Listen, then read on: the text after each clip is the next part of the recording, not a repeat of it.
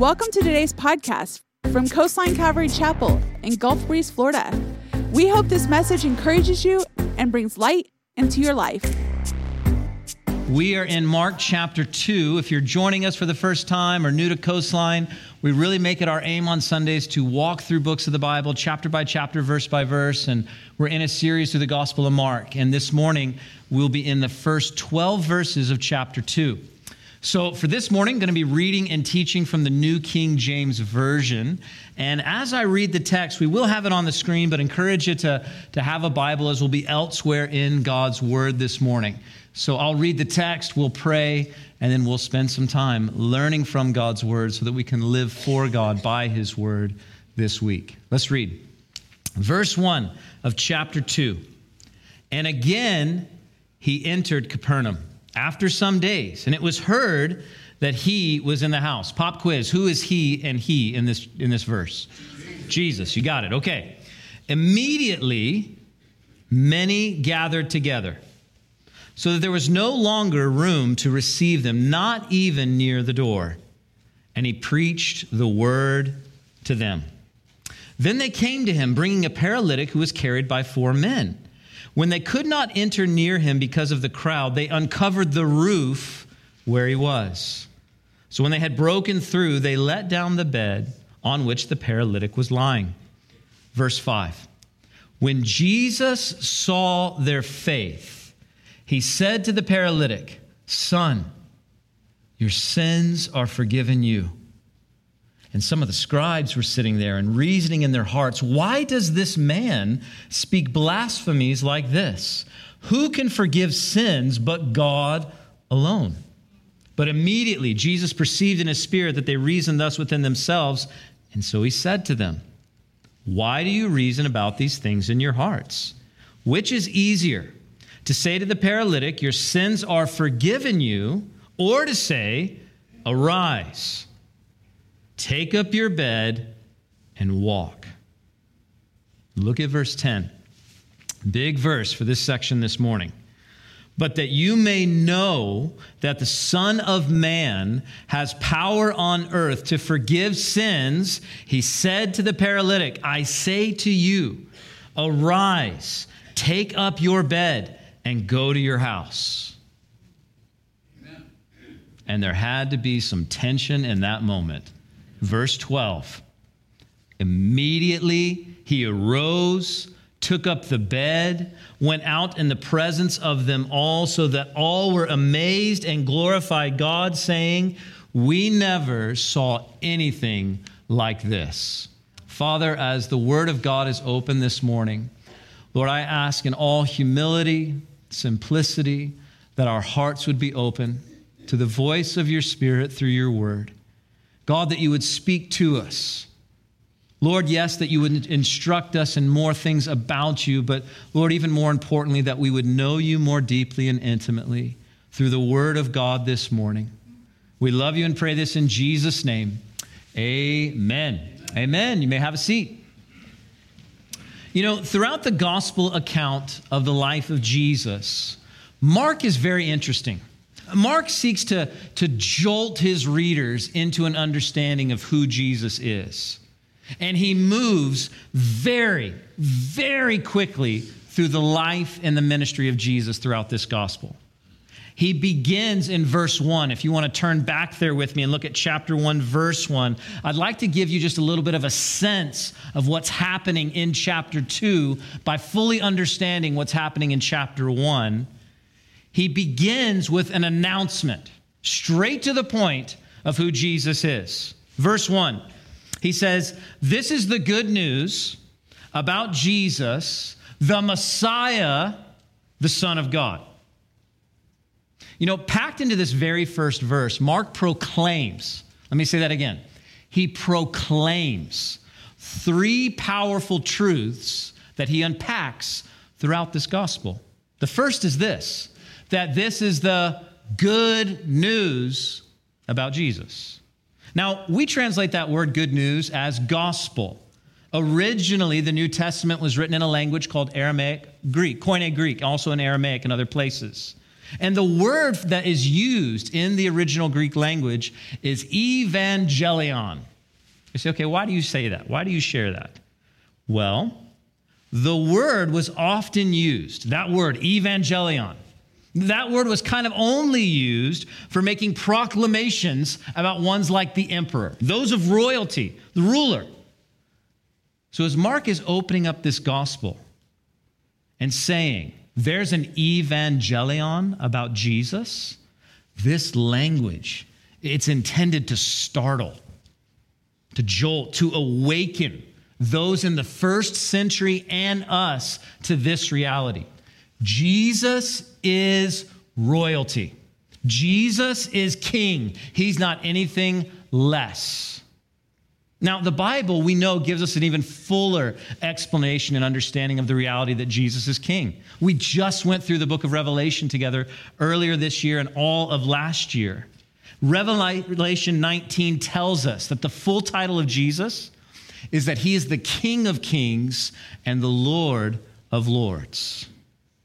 And Mark, as he opens up this gospel, he doesn't just give us a description about Jesus, but a declaration. Here is Jesus, the, the evangelion, the good news about him. He is royalty, he is king, he is king of kings. And this king of kings, he says in verse 1, he is Messiah, the anointed one. You see, the Jews had been long awaiting the arrival of Mashiach, the Messiah, the Christos, the anointed one.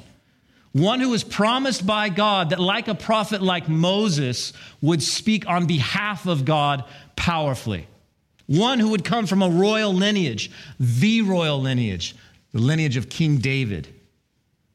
And as Messiah, he would establish a kingdom that would last forever. He would see to it that God's enemies would be defeated. I mean, set yourself in the sandals of the first century. Mark opens up this gospel. Here's the evangelion, the good news, the royal announcement about Jesus. He is the Messiah. He's the Messiah. And third, he's the Son of God. Now, in our culture, we don't live in the first, but the 21st century. Often this can be a term, a description of Jesus that can be easily misunderstood. Like when you say the Son of God, what do you mean? Like the offspring of God or somehow like God? I love how Pastor David Guzik explains this. He says this Some people think that when Jesus is called the Son of God, it's a way of saying that he's not God, but something less. But in those days, and remember with me, church, to best understand the Bible, you must understand to whom it was originally written. That first century mindset, when they heard this phrase, Son of God, here's what they thought. Here's what they understood it to be. In those days, to be called Son of something meant you were totally identified with that thing or person. Their identity was your identity. And when Jesus called himself the Son of God, and when others called him that, it was understood as a clear claim to his deity. Mark 1, verse 1, Mark comes out, guns ablazing. Here's the royal announcement about Jesus.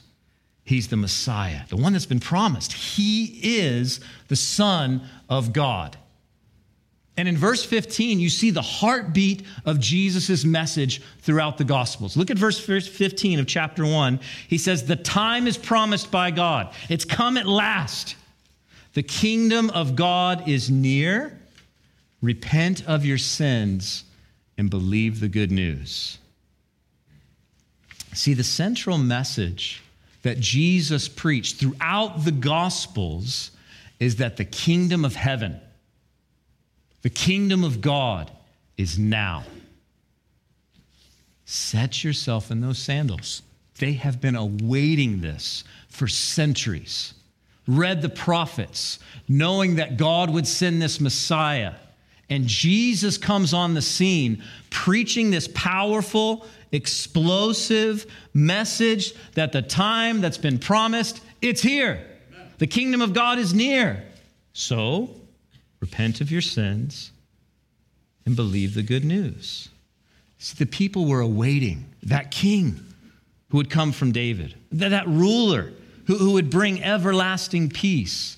And now Jesus says that time is now. Now, if you're sitting in the 21st century, which if you don't know and you're, you're already asleep, you, you, are, you're sitting in the 21st century right now, you may say, what does that mean? Because I, I read the Old Testament prophecies about Messiah, and there would be this lion laying with the lamb, and you'd see this, this sense where all things are made right, but I also know that I live in a world where that's not the case. What does this mean? I love how the Life Application Bible Notes just brings a little bit of clarity to this. The author says the kingdom of God began when God entered history as a human being. But the kingdom of God will not be fully realized until all evil in the world has been judged and removed. What book of the Bible do we see that in, church? Yeah, it kind of rhymes with Revelation. Does anyone know? Revelation. Yeah, we see that, right? Christ came to earth first as a suffering servant. He will come again as king and judge to rule victoriously over all the earth. And this is the point I wanted you to see. The kingdom of God was as near as people's willingness to make Jesus king over their lives. That's why. That's how the kingdom of God is here now.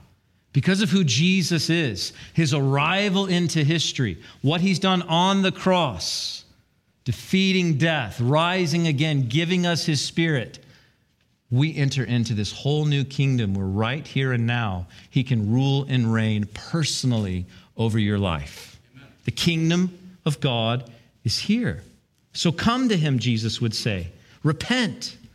Believe the good news. You know, one author says this dynamic of believing in Jesus. I love how he puts it. He says this This is not an appeal only to accept this intellectually as an accurate statement but to rest in it, to repose in it. It was a call to let the heart find its ease in Jesus, believe in Him and what He's done. And so far in chapter one, we have seen nothing, nothing but the undeniable authority of this one who is royal, this one who's the Messiah, this one who's the Son of God. I mean, in chapter one, Mark writes about how the Old Testament prophets and this, this wild forerunner known as John the Baptist, even how the Father and the Spirit at the baptism by John the Baptist, that Jesus is affirmed. Jesus is validated, pronounced, declared, certified to be the one whom this royal announcement is made that he's Messiah and God. At the baptism on Pensacola Beach on Easter sunrise, Lord willing, it'll be a beautiful service. One year we did have sleet. We're praying against sleet in Jesus' name this year. But it's a beautiful service, seeing dozens upon dozens making profession that Jesus is Lord, making a declaration that they belong to Jesus. And I've had the opportunity to be at many of those baptisms. But I'll say this I have never heard an audible voice from heaven at a baptism that affirms the sonship of someone at a baptism. So I've never seen the Spirit of God descend like a dove. This was a tremendous affirmation of who Jesus is. As you read through chapter one, Jesus' undeniable authority, it's there. It's attested to, validated, affirmed by this forerunner named John the Baptist by this baptismal service where Jesus goes down and you see this magnificent declaration of who he is. And then think of what happens next. He goes into the wilderness to be tested by the enemy. He comes out victorious. He calls his first disciples. He starts to cast out demons, heals many, many people shows up to Peter's mother in law's house. And it says in verse 34 of chapter 1 that he healed many people who were sick with various diseases, cast out many demons. Last week we learned that he encounters a leper. A leper. Nobody hangs with lepers in the first century. And Jesus touches this leper and he's healed completely.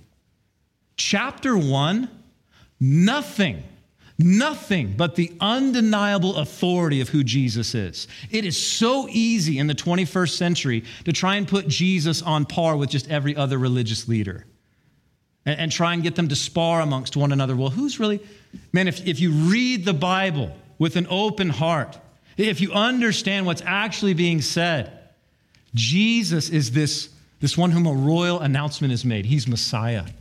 He is the Son of God.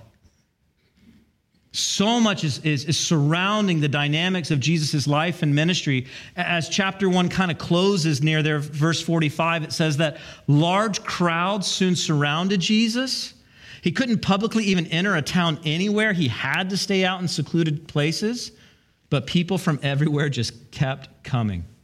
Now, in chapter two, where we are this morning, going, wow, I'm glad we finally got there. Well, I want you to understand the undeniable authority of Jesus we're going to see conflict arise in the life of Jesus. In fact, chapters two and three, there's five instances in which Mark highlights the conflict that come between, between Jesus and the religious leaders of that day. So look at verses one and two with me again in Mark chapter two. We see this that he again, speaking of Jesus, entered Capernaum after some days, and it was heard that he was in the house. And immediately many gathered together, so that there was no longer room to receive them, not even near the door. And he preached the word to them. Now remember, the setting is the first century in the Middle East. Rome is the dominant power at this time. And relatively, the world is living kind of as a whole in a time of unprecedented peace. If you know a little bit about history, this time period would be known as the Pax Romana. It's a time unlike others. And the city of Capernaum that's mentioned here, it's a, it's a city that's located on the northwest shore of the Sea of Galilee. It was the home of those brothers, Peter and Andrew. It's where Jesus met and called Matthew, the tax collector, to follow him. And Capernaum became kind of the home base of Jesus' ministry after he was driven out of Nazareth by those religious officials. It's a fishing community, maybe, maybe 1,500 people in population. And you can kind of picture many in that city brothers, cousins, business partners, daily going on to their boats and casting their nets to sell their catch at market. There's also a synagogue in Capernaum so as you read through these chapters, you see these religious leaders popping up. Do they just have a thing for trout? Or like, what? No, no, no. There's a synagogue there. So that area is kind of this mixture of those constantly going out, making their living off the land, and also the religious leaders there. And Jesus is back in this fishing community, kind of a, a hub for commerce. People begin to hear that he's in town. Now remember, in the first century, there's no electricity. As the sun comes up, the sun goes down. It, it kind of sets the parameters of your day.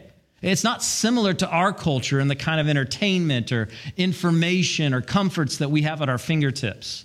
I mean, if you want to catch up on what's happening, maybe connect with someone, you can grab a device, a cup of coffee from your home, and stay connected and informed maybe as much as you want. Not in that day. Jesus is in town. They, they heard about the leper. They, they're crowding to wherever he is. And Mark seems to give us this indication that it's packed. Now, for me, when I think of crowds, when I think of something being packed, Pensacola Beach at the uh, Blue Angel Air Show, right? How many locals like love that weekend? Like you're there every single. Yeah, there's some that just, I'm there. How many go? Okay, I can watch it from my front yard. I'm going to watch it from right there. There's some of those. Well, for us, when we think of crowds, we may think of something like that. But the longest span excavated of homes during this time, according to some archaeological finds, is about 18 feet. So the capacity of an average home, if you're saying, man, it's wall to wall here, it's, it's Blue Angel weekend in Capernaum, 50 people, maybe like this section of people right here are fitting into that house. Wall to wall, shoulder to shoulder, out the threshold of the door. And there has to be, amongst this first century crowd, a tremendous amount of anticipation, almost adventurous sensation, right? Like, what's going to happen? Uh, did you hear about his baptism? The voice from heaven, the Spirit of God coming down. Another, did you hear about the wilderness? He had a sparring match with Satan. Angels and, and wild beasts were out there. I hear he's casting out demons. People that have been sick since birth are coming to Jesus and being healed at his very word. There's even a story that he touched a leper and the leprosy was gone. Look, there's Pete's mother in law. She was sick with fever, possibly even unto death, and Jesus touches her and heals her. And there she is doing what she's always done, making sure every guest has everything they need, everything in its place, and a place for everything. I wonder what will happen tonight. That's got to be the sense of the room. What work, what miracle, what, what, what, what spectacle is Jesus going to perform? And what does the end of verse 2 tell us? Look there in your Bibles. He preached the word to them. Church, this is something to take note of. Jesus came to be the Savior of the world. That's his primary purpose. But during his earthly ministry, before the cross, what was his focus? Was it the miraculous? Was it signs and wonders? You know, one pastor put it this way Jesus was not a miracle worker who occasionally preached, but a preacher who occasionally healed. I love what one author says. He says it's clear that he was avoiding the streets because they had turned into kind of a healing campaign. Everywhere he went, besieged, people besieged him with requests for healing and casting out demons, so that he was unable to do what had, he had come to do primarily, which was to preach the word. Jesus is there in this house doing what he was called to do show people who God is. That's why Jesus came to earth. Yes, to die, to take our death so that we could live his life, most definitely.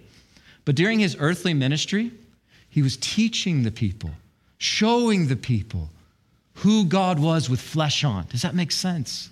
He, was there to communicate to them God's love, his heart, his desire for a relationship with them. He's unpacking the truths of the Old Testament scriptures and the setting with a wall to wall crowd as Jesus is teaching and people are listening. Verse 3 They came to him, bringing a paralytic who was carried by four men. So these five guys show up to the house. One of them can't walk, he's a paralytic, and we don't know much about these five guys. They didn't start a burger joint, we do know that much, or how they're connected. You know, are they coworkers? Maybe. I mean, maybe not. I mean, if one's a paralytic, how, how could that work maybe in a work setting? Maybe it's a mixture of like family, you know, maybe brothers and cousins. We'll call these cousins or brothers or coworkers, whatever they are. We'll call them Gus, Willie, Bobby, and Rufus, right? Like here's the four. Maybe it's this mixture of family. Maybe grandma said, hey, Gus, Willie, Bobby, Rufus, I hear there's a miracle worker in town. Why don't you take your, uh, your cousin Matt to go see him? I don't know. But what we do know is that these four companions are taking this man to Jesus to be healed. Now, I know I'm belaboring this, but remember, the culture here is the first century. See, I know we've heard that. But it's also got a Jewish context of first century theology to this setting. Why is that important? To be paralyzed in any day is a tremendous struggle. To get around, to work, to have a family. A challenge, if not an impossibility, for sure. But in that culture, in that Jewish first century context, it was widely held, even by this one rabbi named Rabbi Ami, that suffering was always due to sin. Rabbi Ami said this there's no death without sin, and there's no suffering without iniquity. No suffering without iniquity. Whose iniquity? See, one of the greatest challenges of the Jewish religious mindset at that time is that it would often be influenced by sources outside of Scripture. Remember, Jesus is kind of dealing with that all throughout the Gospels, that these men would lay heavy burdens on people that God never did. And often they would reference things like nowadays you hear of the Mishnah and the Talmud. You say, what are those? Commentaries on the Bible that some will put at the same level of the Bible.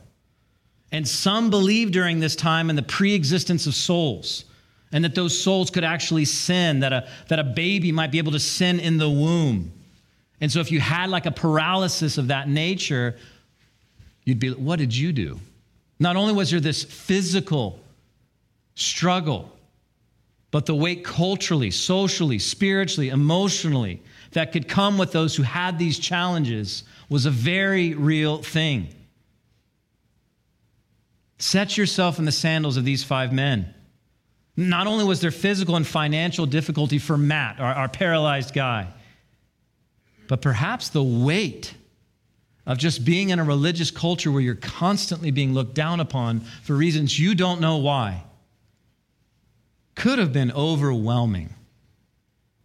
And they hear there's a miracle worker in town. He touches lepers, casts out demons at his baptism.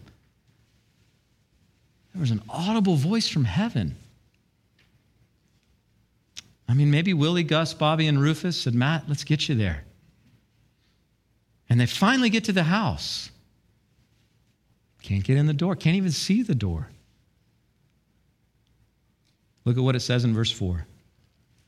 When they could not come near him because of the crowd, they uncovered the roof where he was. So when they had broken through, they let down the bed on which the paralytic was lying. Now, this might sound crazy. They can't get in, so their first option, let's just rip the roof off, right? That's most of our responses to things like concerts sold out, rip the roof off. We can have, you know, balcony seating. Well, okay, no. See, here's the dynamic. Set yourself in the first century. Homes weren't large, and if the weather was permitting, their roofs could kind of, you know, kind of function as an outdoor living space. Think of it like a deck or a patio. You know, this is just an artistic rendering, but I'll show you a picture, like a cartoon almost, of maybe what this kind of home would have looked like. But it would suggest that this structure would have an outdoor stairway that led to this upper deck. So, so these four guys, right? Gus, Willie, Bobby, and Rufus, they grab Matt, they go up that outstairs staircase to this flat rooftop. And the roof would have been made of wood beams, maybe cross laid with some branches, packed with a thick layer of grass and clay and mud. Could easily walk on it and could probably even more easily dig right through it. And the language of the New Testament here says that they actually unroofed the roof. Probably wasn't a quiet, unnoticed thing in the middle of Jesus unpacking the truths of the Old Testament, right? People are probably dodging sticks, sneezing on dirt and debris, trying to get out of the way of pieces of clay as Gus, Willie, and Bobby and Rufus are lowering Matt on his mat to be front and center before Jesus. And I doubt that this was a flawless procedure. These four boys probably didn't have an LLC calling Unroof with Rufus and the boys, right?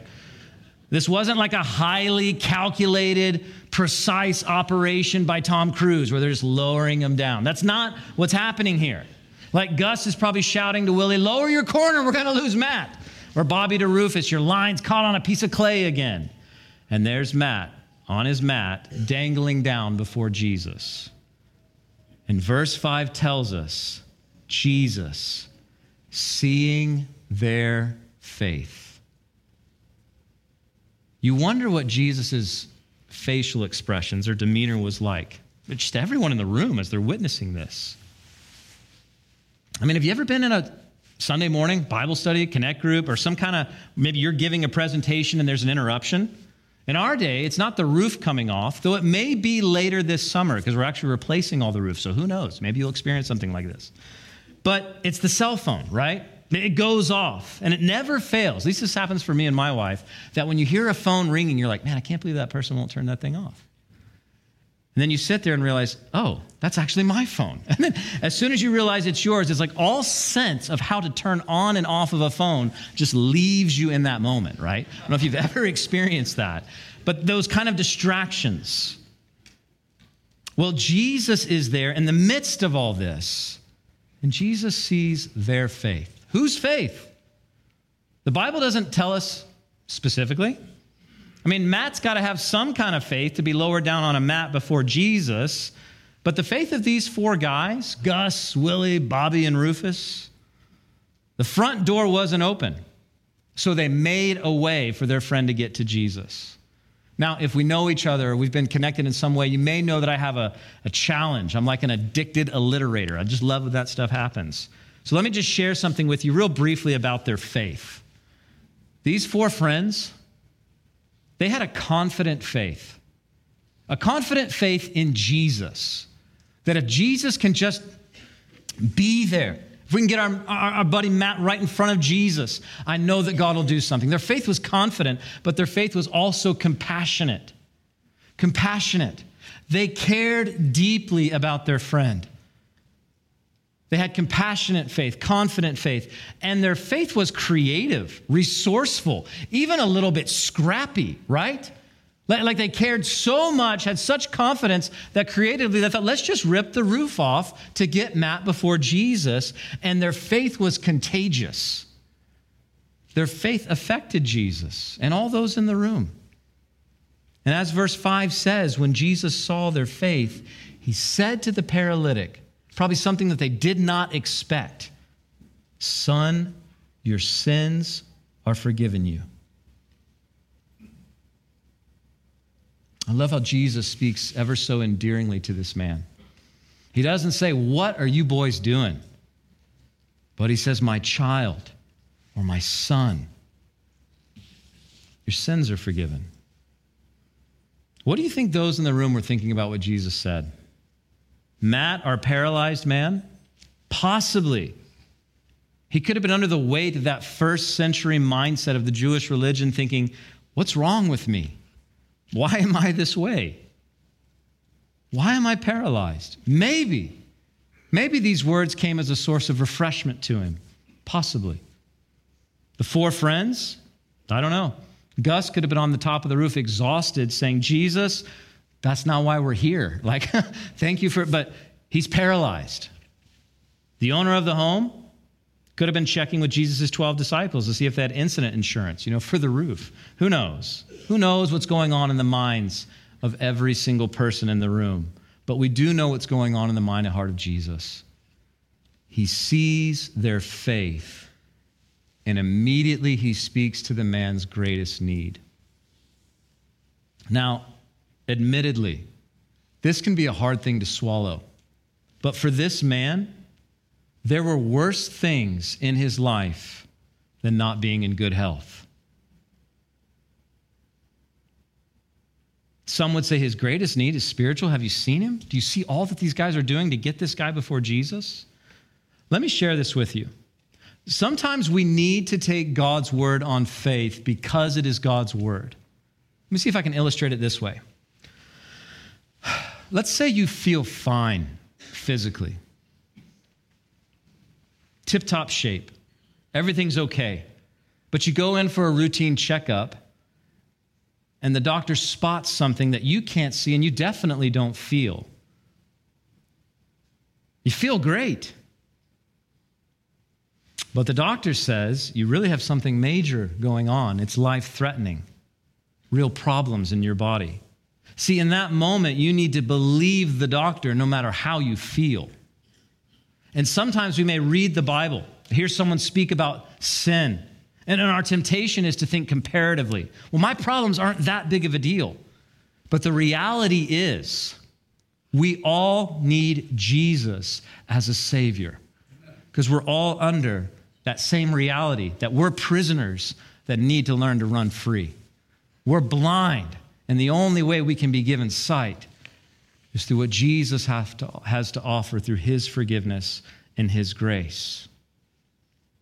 This man's greatest need is our greatest need forgiveness. And the crowd in the room must have been thinking, this is getting exciting. What's going to happen next? But the religious leaders, look at verse 6. Their thoughts, some of the scribes were sitting there and reasoning in their hearts.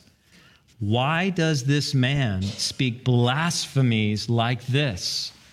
Who can forgive sins but God alone. Now, hang with me. As you read through the Gospels, you constantly see Jesus at odds with the religious leaders, be it because of jealousy or perhaps fear. Remember, Rome is the dominant power at that time. If, if these religious leaders threw the weight of their support behind a king of the Jews, what would that mean for them? Or maybe it's because strictly they were just outwardly religious with hard hearted disposition towards God and others. I don't know all the reasons. But there's something I want to point out here that I find interesting. These religious leaders actually do three things well, but one thing that sours the three things that they did well. See, first and foremost, they were checking out Jesus of Nazareth seeking to validate him. They're in Capernaum. They hear about this miracle worker. They've heard about the baptism. They're checking him out. Listen, in today's age, that's an okay, that's a good, that's a necessary thing to do.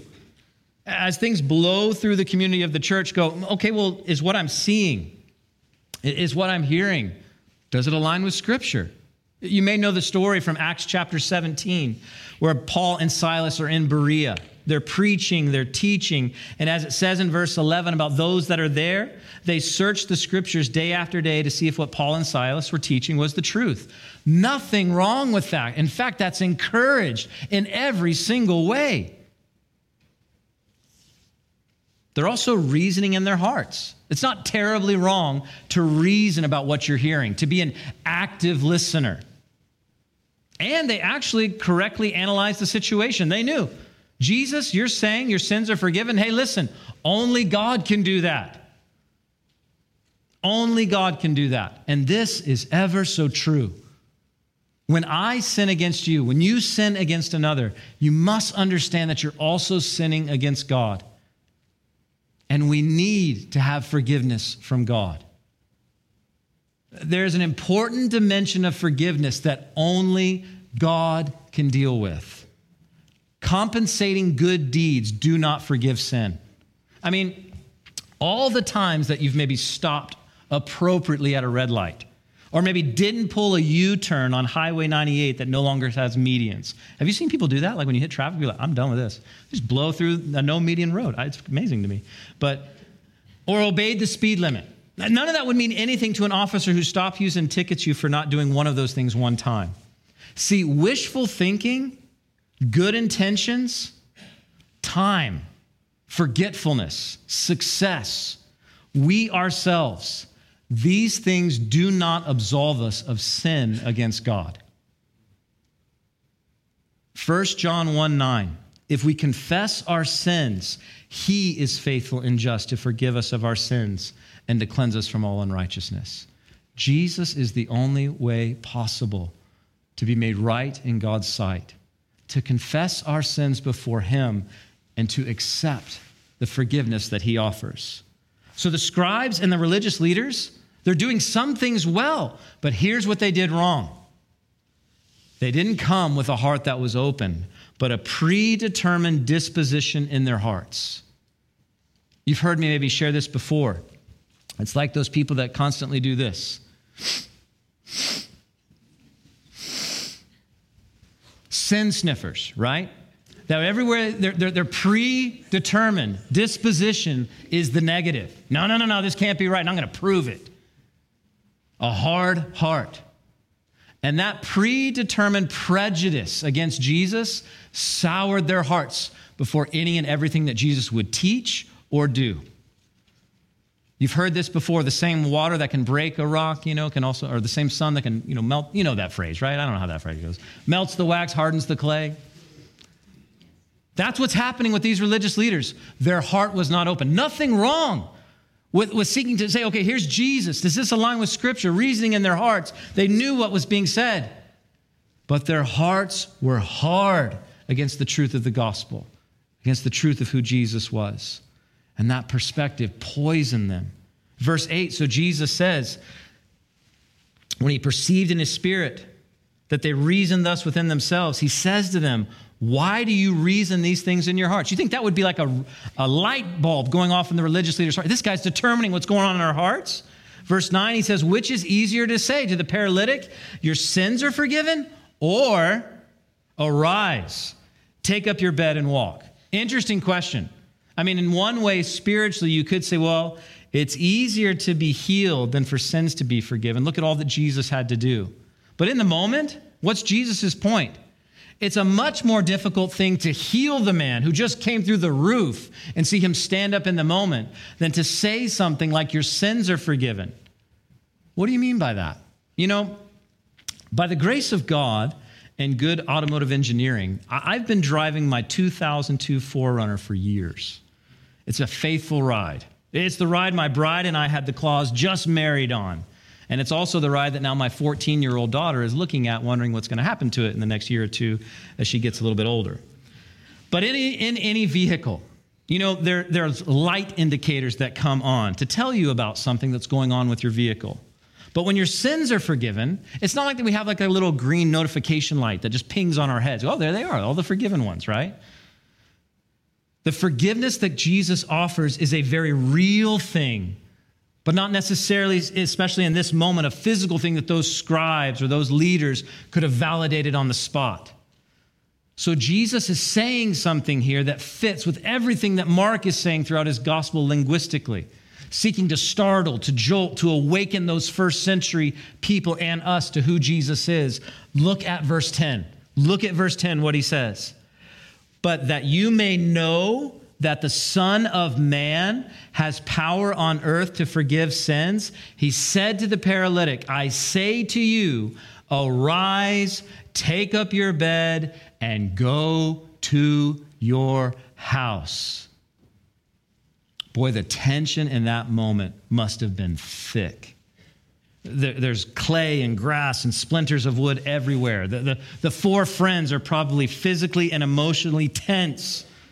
Religious leaders are wondering what's happening. The disciples, can you imagine? What if this doesn't work? But Jesus declares something. He identifies himself as the Son of Man. 81 times throughout the Gospels, we see this phrase mentioned. Sometimes Jesus is using it to show himself as one who came to suffer, others to show himself as one who's come in glory. Why? It's an Old Testament phrase. Psalm 144, when the term Son of Man is used, it's just describing a human being. Daniel chapter 7, it's describing the one who will come to establish God's kingdom.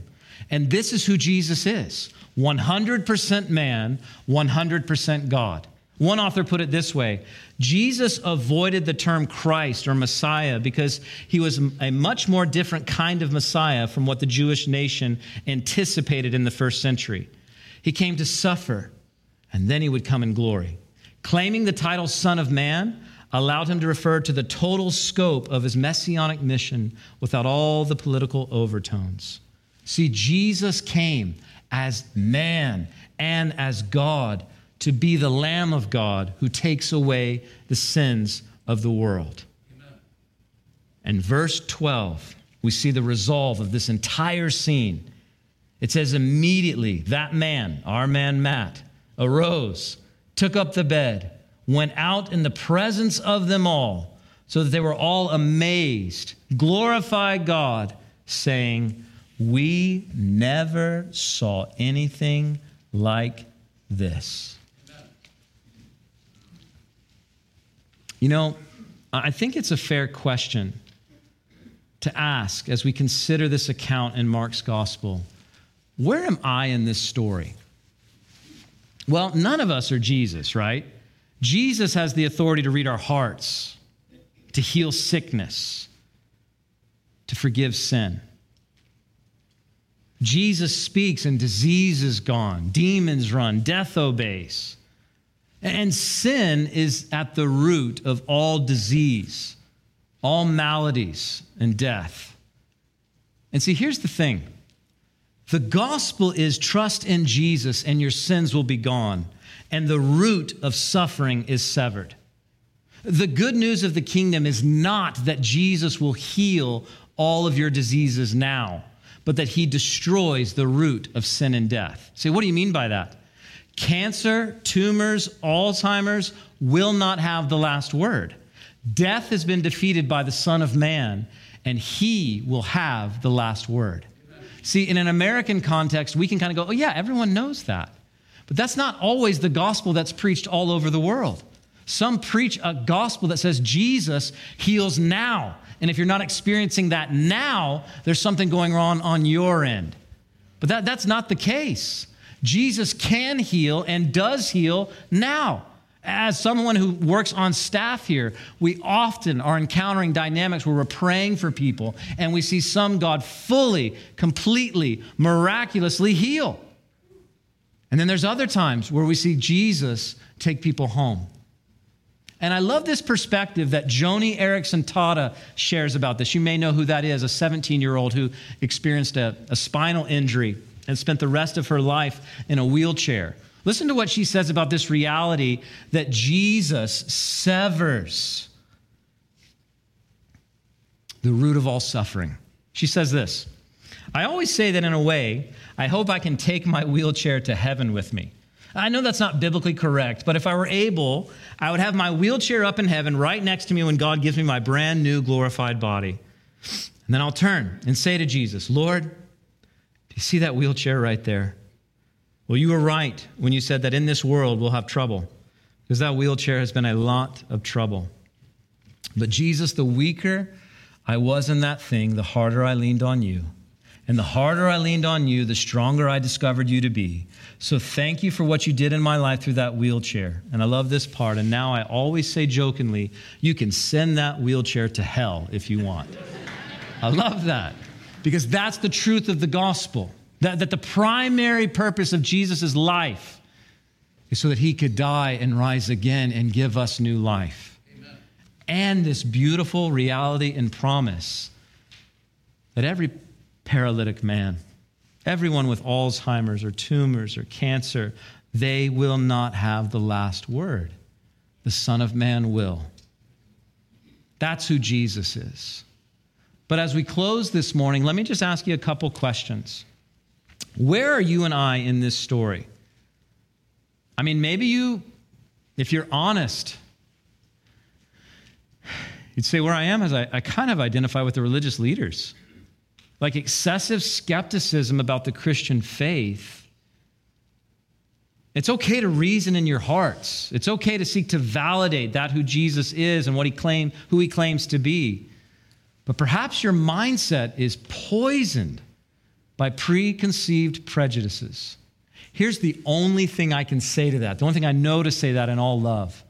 You need to repent of that and examine honestly who Jesus is, who he claims to be, and realize that God is a God of love that sent his son. He's fully a God of justice and mercy. If you travel through the book of Revelation with us, you see how he balances and blends those, those two truths perfectly.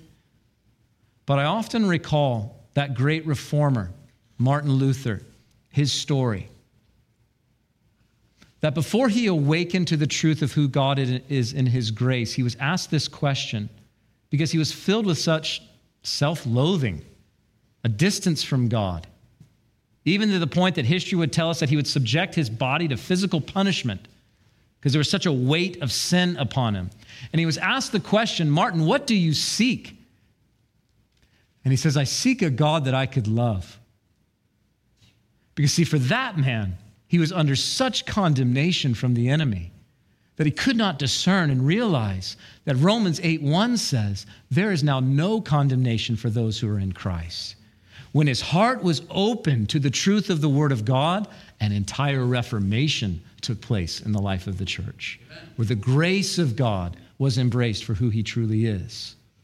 See, if you're in those sandals this morning, I want to encourage you let go of preconceived prejudices. Don't demand that Jesus plays by your rules.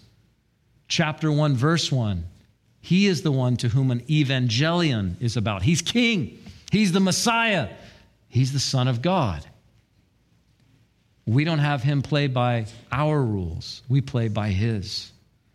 Maybe you're the friends, right? I don't know.